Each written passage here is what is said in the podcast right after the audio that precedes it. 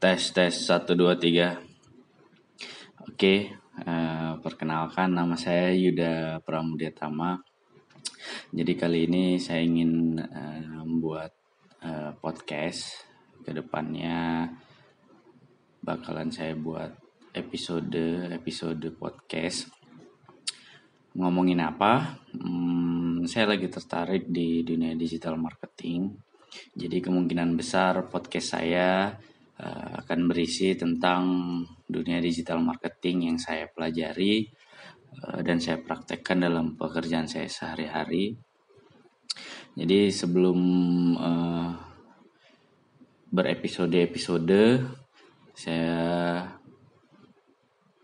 atau lebih tepatnya ginilah uh, sem supaya semoga ke depannya saya mampu membuat podcast saya ini berepisode berkesinambungan gitu.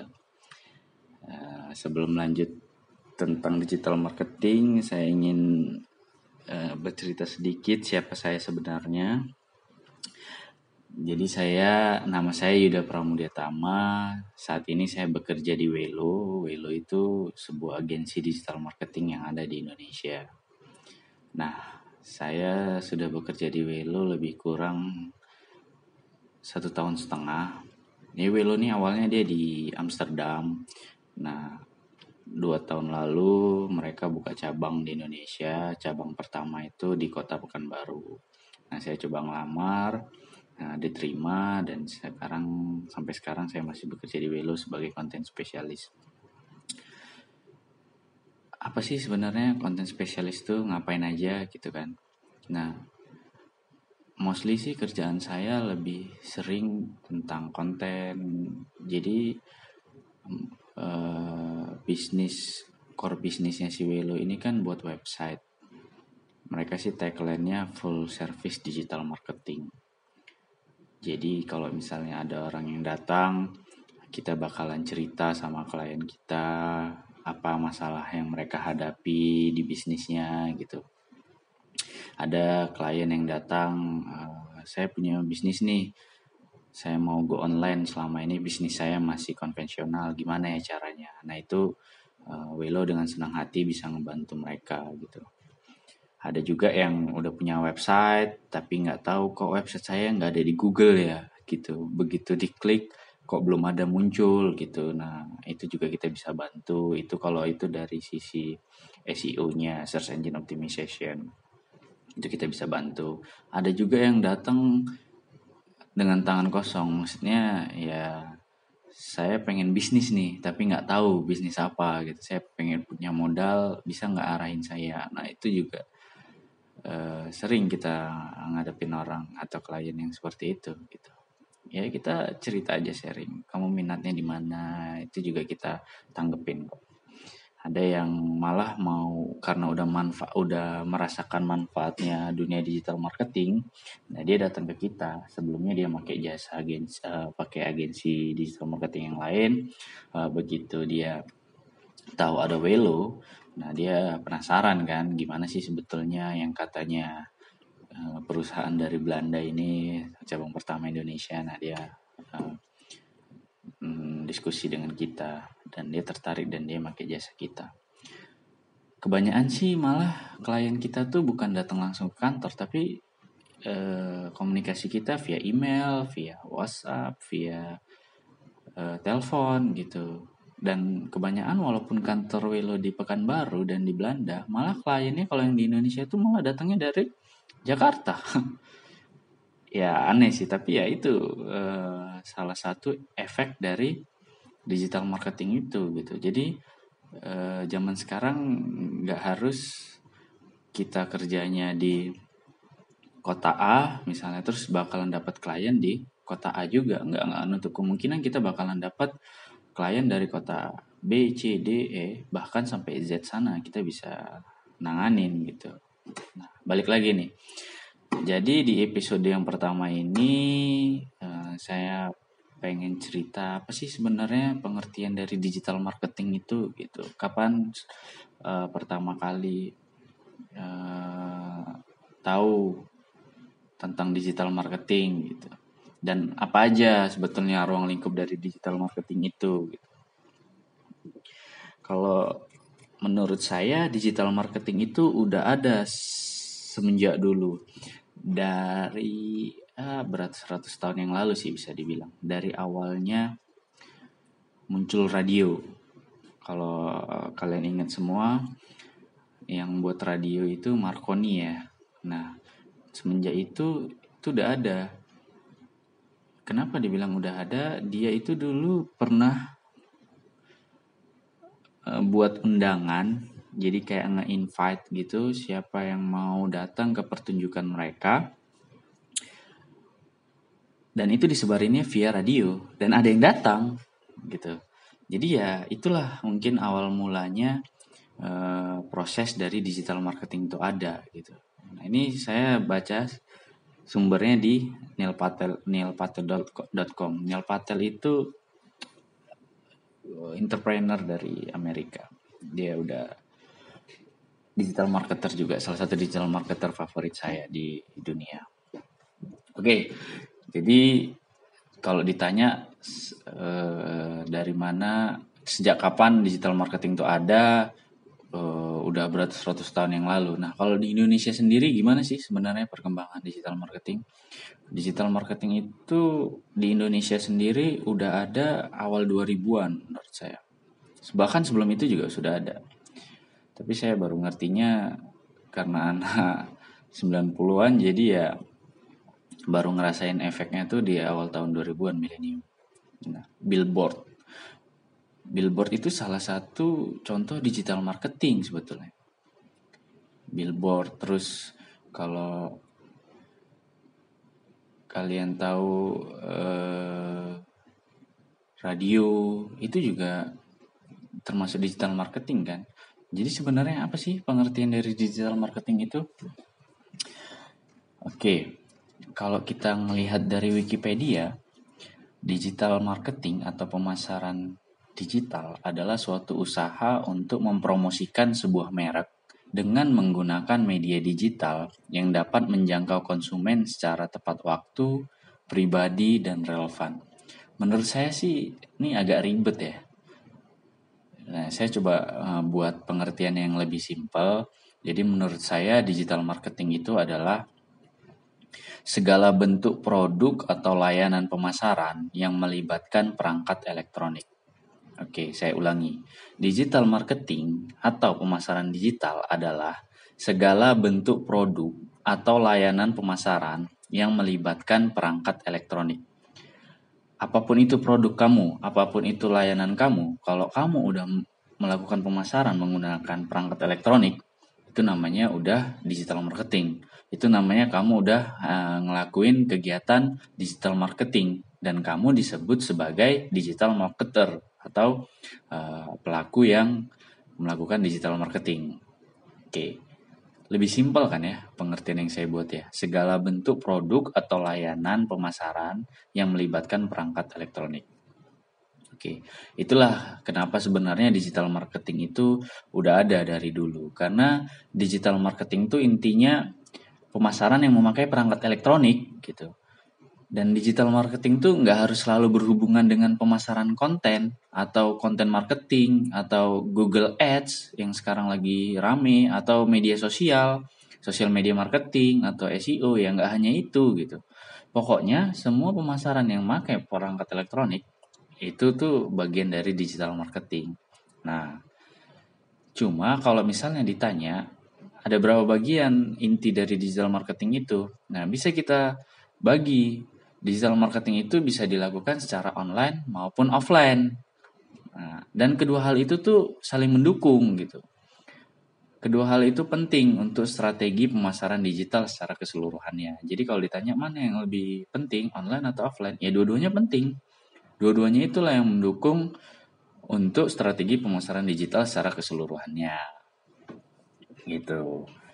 Jadi uh, kalau dilihat dari definisinya ini saya buat rangkumannya kalau misalnya dibuat dari definisinya pemasaran digital itu adalah segala bentuk produk atau layanan pemasaran yang melibatkan perangkat elektronik.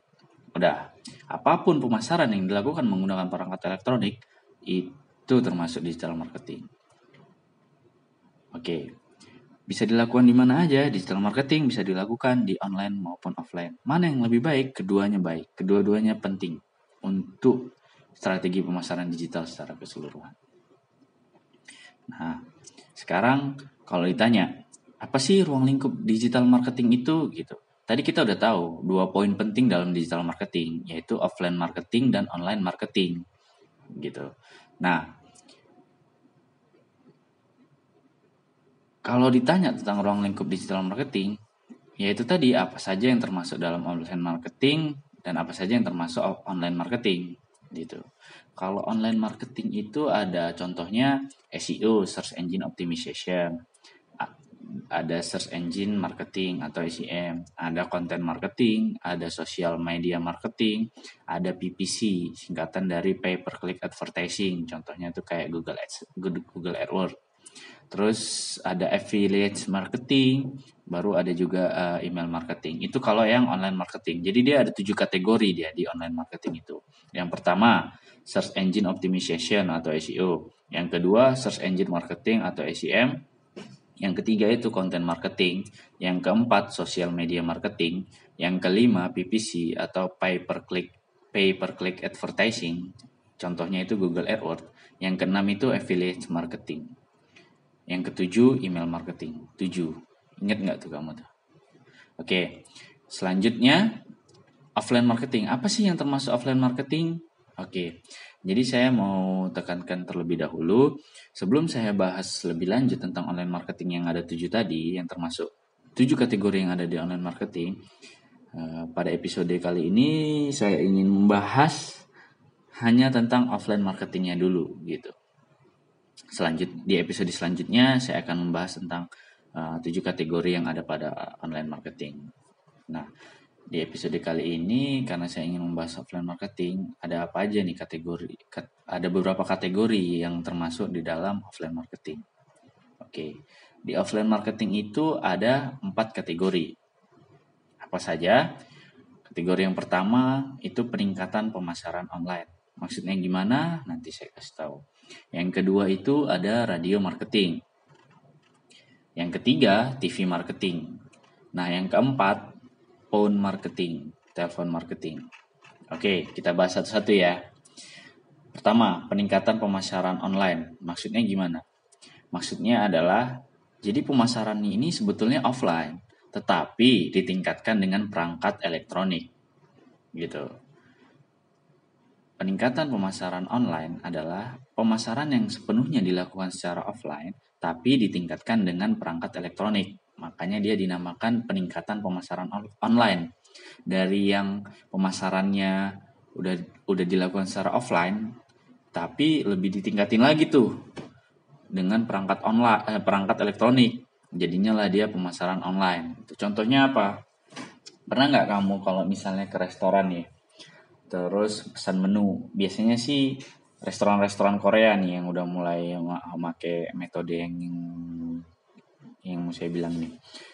Jadi kita pesan menu, nah menu mereka tuh ada di tablet, ada di tablet kan, ada di tablet. Nah, begitu kita mau pesan, kita tinggal klik-klik aja mana menu yang mau kita pesan, udah itu langsung uh, uh, apa waitersnya atau waiternya uh, ngecatat nggak ngecatat sih langsung dicocokin sama tablet yang dia pegang langsung dia menerusin ke bagian chefnya bagian dapur udah langsung seperti itu.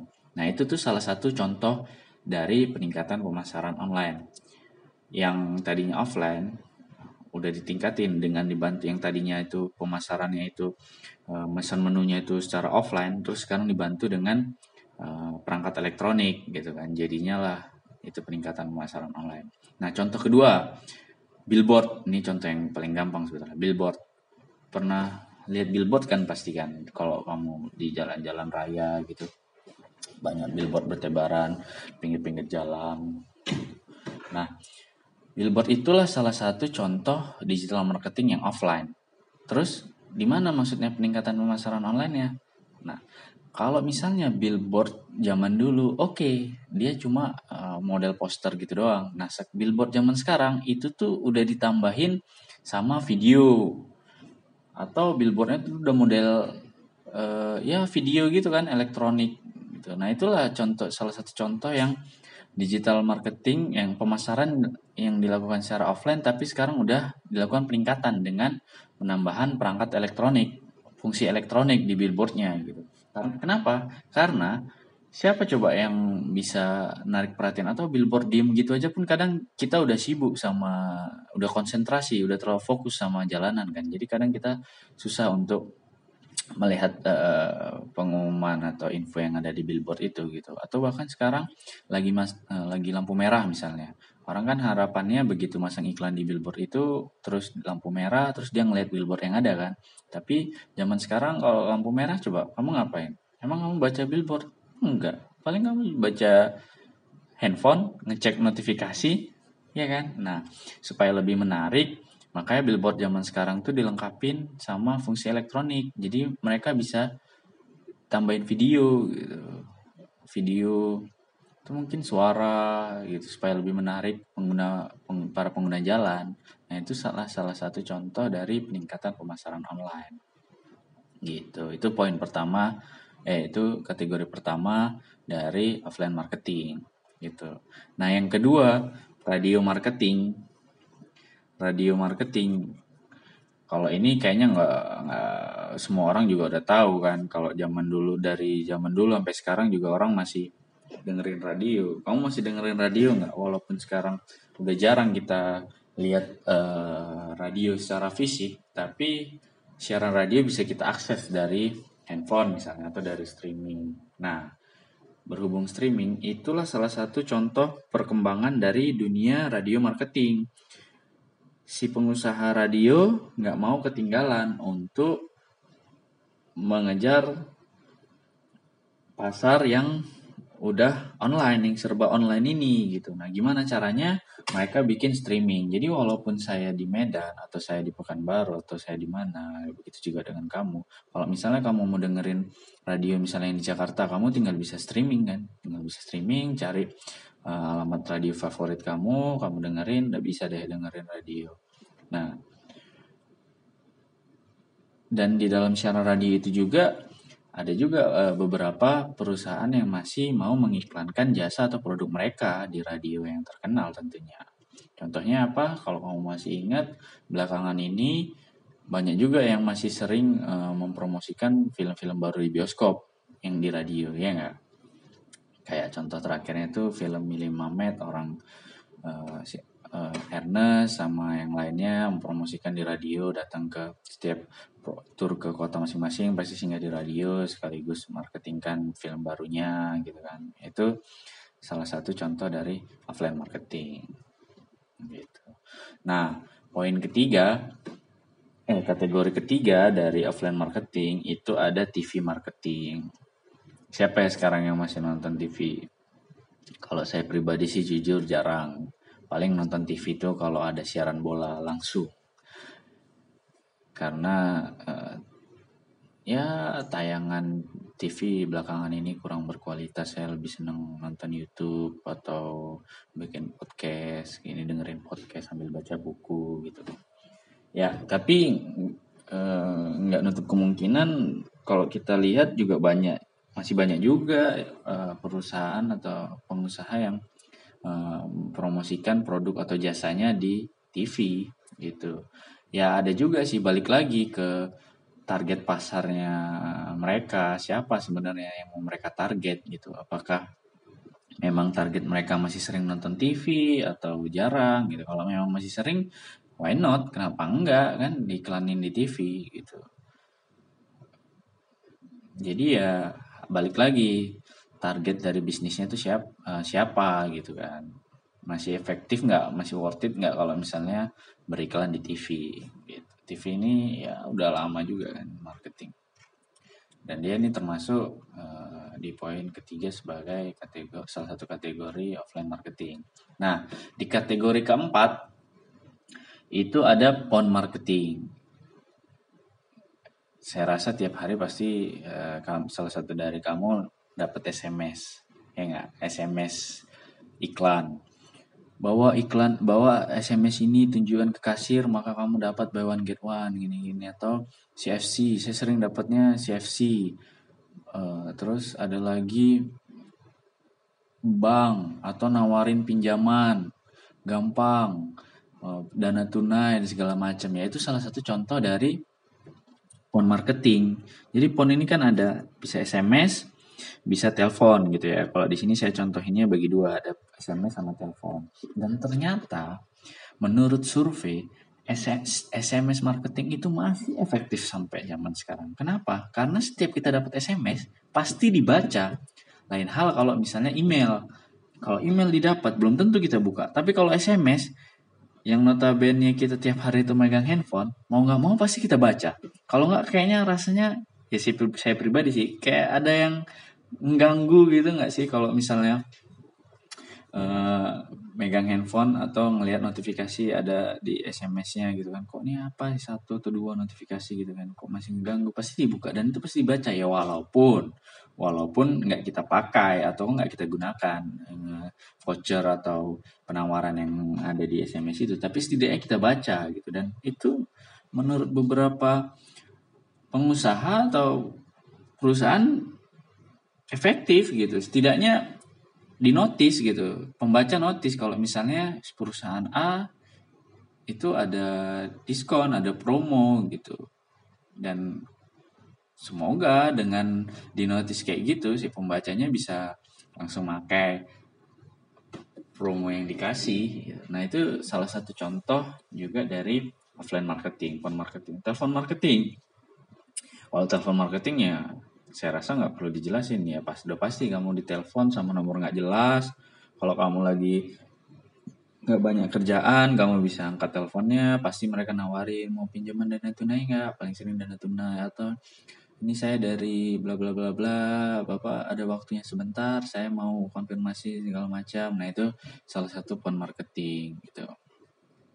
Nah itu tadi uh, empat kategori yang ada di dalam offline marketing Nah, jadi saya buat, uh, saya ulangi, untuk offline marketing sendiri itu ada empat kategori. Yang pertama itu ada peningkatan pemasaran online, judulnya itu billboard. Billboard zaman sekarang itu udah pakai uh, fungsi elektronik, bisa ditambahin short video, video pendek gitu, yang supaya lebih menarik. Yang kedua itu ada radio marketing radio marketing itu contohnya sekarang kita nggak bisa kita nggak hanya bisa dengerin radio yang kalau lagi di kota tersebut. Contohnya kalau saya lagi di Medan hanya bisa dengerin radio yang siarannya di Medan. Nggak saya juga bisa walaupun saya di Medan saya bisa dengerin radio yang siarannya di Jakarta atau di Pekanbaru atau di kota-kota lainnya karena ada fasilitas streaming gitu kan.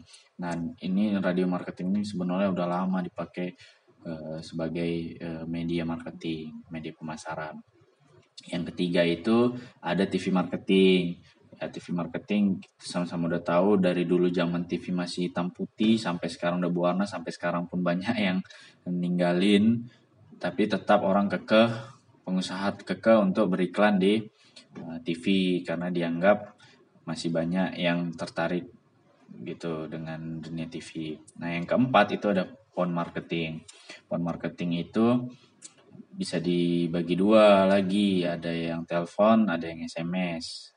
Ada yang SMS marketing, ada yang telepon marketing. Telepon marketing udah pasti uh, pengiklan nelpon kita, nawarin jasa mereka, nawarin produk mereka gitu kan. Kalau misalnya SMS marketing itu bisa dilakuin pakai uh, software SMS Blast gitu kan itu udah banyak software SMS Blast kayak contohnya SMS Viro, Genziva kalau di Indonesia dan lain-lain tuh banyak. Nah dengan SMS marketing tuh biasanya kita ngirim kode voucher, bonus atau pengingat ke customer kamu gitu. Salah satu phone marketing. Nah, jadi kalau bisa saya simpulkan tadi dari kesimpulan untuk episode yang pertama ini Uh, saya cerita tentang siapa saya, terus apa kegiatan saya sehari-hari. Selanjutnya saya coba menjelasin sebetulnya apa sih pengertian digital marketing itu. Jadi digital marketing itu adalah segala bentuk produk atau layanan pemasaran yang melibatkan perangkat elektronik. Nah, apa saja ruang lingkup digital marketing? Ruang lingkup digital marketing itu ada dari offline dan online. Kalau yang dari offline itu ada empat kategori. Apa saja kategorinya? Yang pertama itu pemasaran, peningkatan pemasaran online. Yang kedua itu ada radio marketing, yang ketiga itu ada TV marketing, yang keempat itu ada phone marketing. Nah, kalau online marketing itu apa aja kategorinya? Nah, ada tujuh kategori yang termasuk di dalam online marketing. Yang pertama itu ada SEO, Search Engine Optimization. Yang kedua itu ada Search Engine Marketing atau SEM. Yang ketiga itu Content Marketing. Yang keempat itu Social Media Marketing. Yang kelima itu PPC atau Pay Per Click Advertising atau contohnya itu seperti Google AdWords. Yang keenam itu ada Affiliate Marketing atau kayak link referral gitulah. Yang ketujuh itu email marketing. Itulah uh, ruang lingkup dari digital marketing. Nah, di episode 1 ini saya tadi hanya membahas offline marketing. Uh, di episode 2 saya akan membahas tentang online marketing. Oke. Okay. Uh, saya rasa untuk episode pertama ini cukup sekian dulu. Uh, terima kasih buat yang sudah mendengarkan. Uh, mohon kritik dan sarannya dan uh, sampai jumpa di episode selanjutnya. Terima kasih. Bye bye.